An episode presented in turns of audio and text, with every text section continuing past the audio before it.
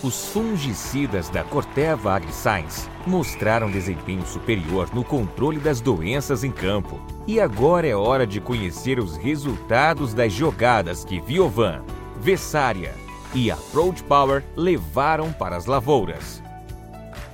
Acesse o site de resultados do Manejo Campeão Almira, onde você poderá ver a performance dos fungicidas e assistir ao podcast com um profissional que sabe tudo sobre esse time campeão. Venha conferir essa goleada de resultados.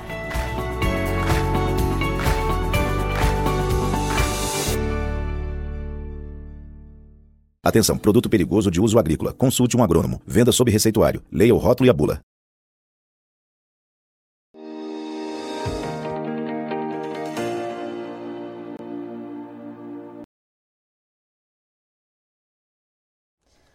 Olá, você que nos acompanha aqui pelo Notícias Agrícolas, eu sou Letícia Guimarães e a gente começa agora mais um Realidades da Safra, esse quadro em que nós rodamos Brasil afora para trazer para vocês as informações de como estão os principais cultivos semeados aqui em solo brasileiro e a gente vai falar um pouquinho então sobre o plantio da soja. Vamos diretamente para Itambaracá, no Paraná. Vamos conversar com o Mário Teixeira Marinho Neto, que é produtor rural lá no município e vai contar um pouquinho para a gente então como que está a realidade desse ciclo da soja por lá. Seja muito bem-vindo aqui com a gente, Mário. Eu que agradeço a colaboração de passar alguma informação para vocês, né? E agradeço a Notícias Agrícola de sempre pegar as informações do município aqui comigo. Eu que agradeço. Muito obrigado. Mário, a gente tem visto uh, uma realidade aqui no Brasil de vários municípios, norte a sul, leste a oeste, de atraso no plantio da soja. Uh, como é que foi o transcorrer da semeadura aí para vocês em Itambaracá? Aqui na cidade, município pequeno, é, é, correu tudo bem, sabe? Fizemos o plantio dentro da janela certa, terminamos o plantio finalzinho de outubro. Eu acho que a maioria dos produtores aqui da, da região, né, das, das, cidades vizinhas, Santa Mariana, Dirá, Cambará, enfim, todos os vizinhos aqui, acabou mais ou menos no finalzinho de outubro. As chuvas veio normal o plantio, entendeu? Choveu bem para plantar. É, após o plantio que veio é, o calor e um pouco de falta de chuva, que fez com que a planta se estressasse, não desenvolvesse tanto, né? Certo, então uh, foi possível, o clima colaborou durante o plantio, aí depois que essas plantas já haviam germinado, essas chuvas cortaram e veio essa onda de calor forte que a gente está vendo agora? Isso, foi bem isso mesmo que aconteceu. E a planta se estressou, não desenvolveu, não enraizou, faltou, porque como não tinha umidade, a, a planta não, não, não, desenvolveu raiz, né?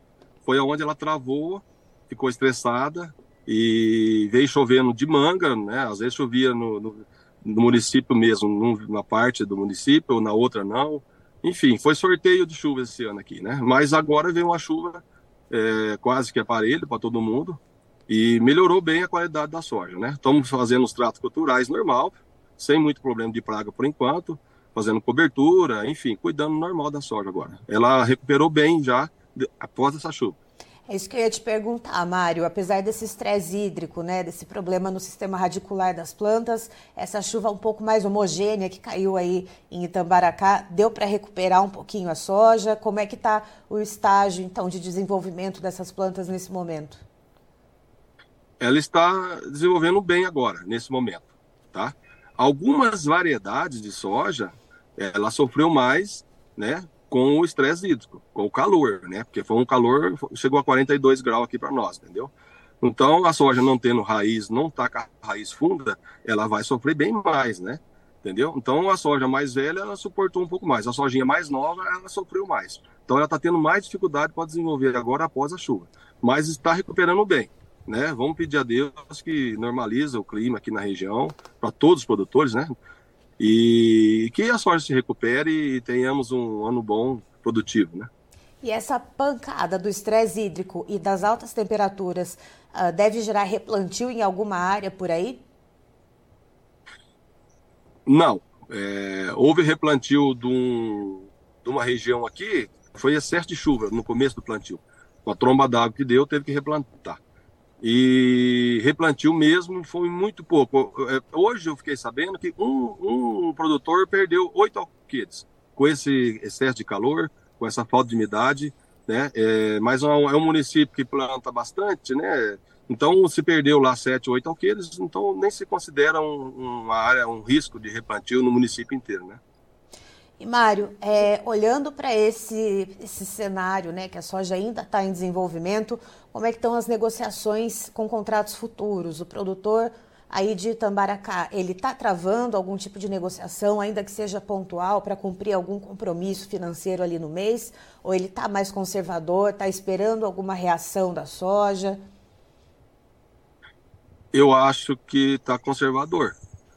Até porque anos anteriores a gente vem travando e o mercado mostra outra coisa no final. Né? Geralmente a gente tem perdido muito dinheiro com o contrato, né? É, então, a maioria dos produtores não estão travando. Saiu o contrato a 130 lá atrás, depois caiu para 125, caiu para 120, e então está é, muito muito cedo, né? Até por questão de seca o pessoal não vai fazer um contrato sem saber o que vai colher. Ele está aguardando, entendeu? Eu tenho conversado com amigos, pouca gente fez contrato até agora. Me diga uma coisa, é, foi possível fazer esse plantio dentro da janela ideal, dentro daquela janela que é de melhor produtividade para a soja? Sim, fez igual ano passado, né? Igual ano passado. É, correu dentro da janela e provavelmente vai nós vamos colher essa soja finalzinho, meado de fevereiro, né? Até o final de fevereiro a gente colhe e já entra o milho safrinha também. Então vai ser uma janela boa para safrinha também. Desde que corra bem o clima, né? Que chova, que, enfim, que corra bem, para poder plantar. Colhendo, chovendo, plantando, né? É assim que funciona. A entrada da safrinha tem que ter chuva também. Era nesse ponto que eu queria chegar também, Mário, porque muitas lideranças, muitos produtores que a gente conversa aqui no Notícias Agrícolas de várias regiões do país uh, que estão com o plantio da soja atrasado têm relatado que vão perder a janela ideal de plantio do milho safrinha e vão acabar diminuindo a área ou diminuindo a tecnologia aplicada na safrinha de milho. Para vocês, então, por enquanto, a janela ideal de plantio da safrinha ela está mantida. Sim, a janela está mantida. É, é, é, um ano que, mesmo com, com, com poucas chuvas, conseguimos plantar normal na janela a soja. Consequentemente, vamos plantar na janela normal o milho safrinha também, né? E lembrando que o custo do milho safrinha caiu esse ano, mesmo com o preço ruim que está hoje, 44 aqui na região, é, vai dar uma margem de lucro em relação ao ano passado. Ano passado produzimos muito bem o milho, mas não fechou a conta. O ano passado, quem plantou milho perdeu dinheiro. Todo produtor perdeu dinheiro no ano passado. Poucos, é, poucos produtores que sobrou dinheiro na mão do milho safrinha do ano passado, mesmo produzindo bem, por causa do preço muito ruim, entendeu? Não fechou as contas no ano passado. E como que o produtor está olhando para isso nesse momento? O produtor ele já está se preparando para a safrinha, já está adquirindo os insumos, sementes? Está devagar também, igual eu te falei, questão da seca, né, da soja, que vinha vindo esses dias sem chuva, né, após o plantio. Então, tá com muita cautela. Eles estão aguardando o momento certo para comprar entendeu? É, lembrando que o custo caiu, né? O adubo está metade do preço. No passado pagamos R$ 5.600, R$ 5.400, R$ 5.300 a tonelada. Esse ano já tem adubo, teve adubo que nós já compramos a R$ 2.600, R$ 2.500, R$ 2.700. Quer dizer, só no adubo já caiu R$ mil e poucos reais. Você dividir por 40 e poucos reais o milho, você já tem um custo aí de 50, já tem um ganho de 50 sacos de milho por alqueire, só no custo do adubo que você conseguiu diminuir. Certo. Mário, muito obrigada pela sua participação aqui com a gente no Notícias Agrícolas. Você é sempre muito bem-vindo aqui conosco. Eu que agradeço. Sempre que eu puder colaborar com vocês, pode entrar em contato, que estarei à disposição de vocês. Muito obrigado. Aí, então estivemos com o Mário Teixeira Marinho Neto, que é produtor rural da região de Itambaracá, no Paraná, nos contando, portanto, como que foi o transcorrer dos trabalhos de plantio da soja por lá, que foi possível plantar dentro da janela ideal de plantio. É algo que a gente é raro de, de ver né, nesse ciclo agora, que a gente está discutindo bastante a questão do atraso no plantio em várias regiões do país. E no caso de Itambaracá, segundo o Mário, foi possível plantar sim dentro da janela, o clima colaborou, mas depois do plantio já realizado, o plantio já finalizado uh, que foi bem no finalzinho de outubro que terminou a semeadura, portanto, veio o mês de novembro com o corte das chuvas e com altas temperaturas. E esse estresse hídrico e também essas altas temperaturas causaram alguns problemas nas plantas, principalmente no sistema radicular.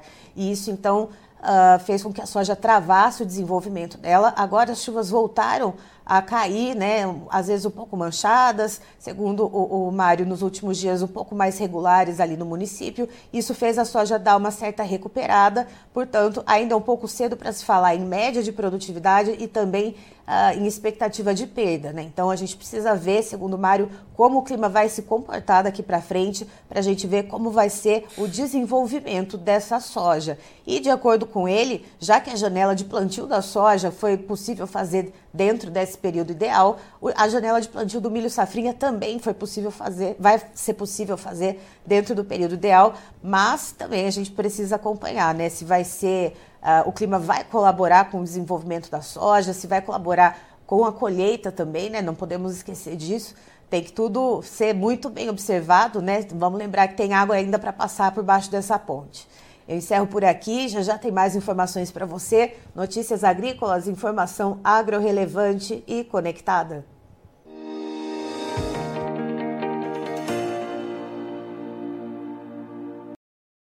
Participe das nossas mídias sociais no Facebook Notícias Agrícolas, no Instagram, arroba Notícias Agrícolas e em nosso Twitter, arroba Noteagri. E para assistir todos os vídeos, se inscreva no YouTube, na Twitch, no Notícias Agrícolas Oficial.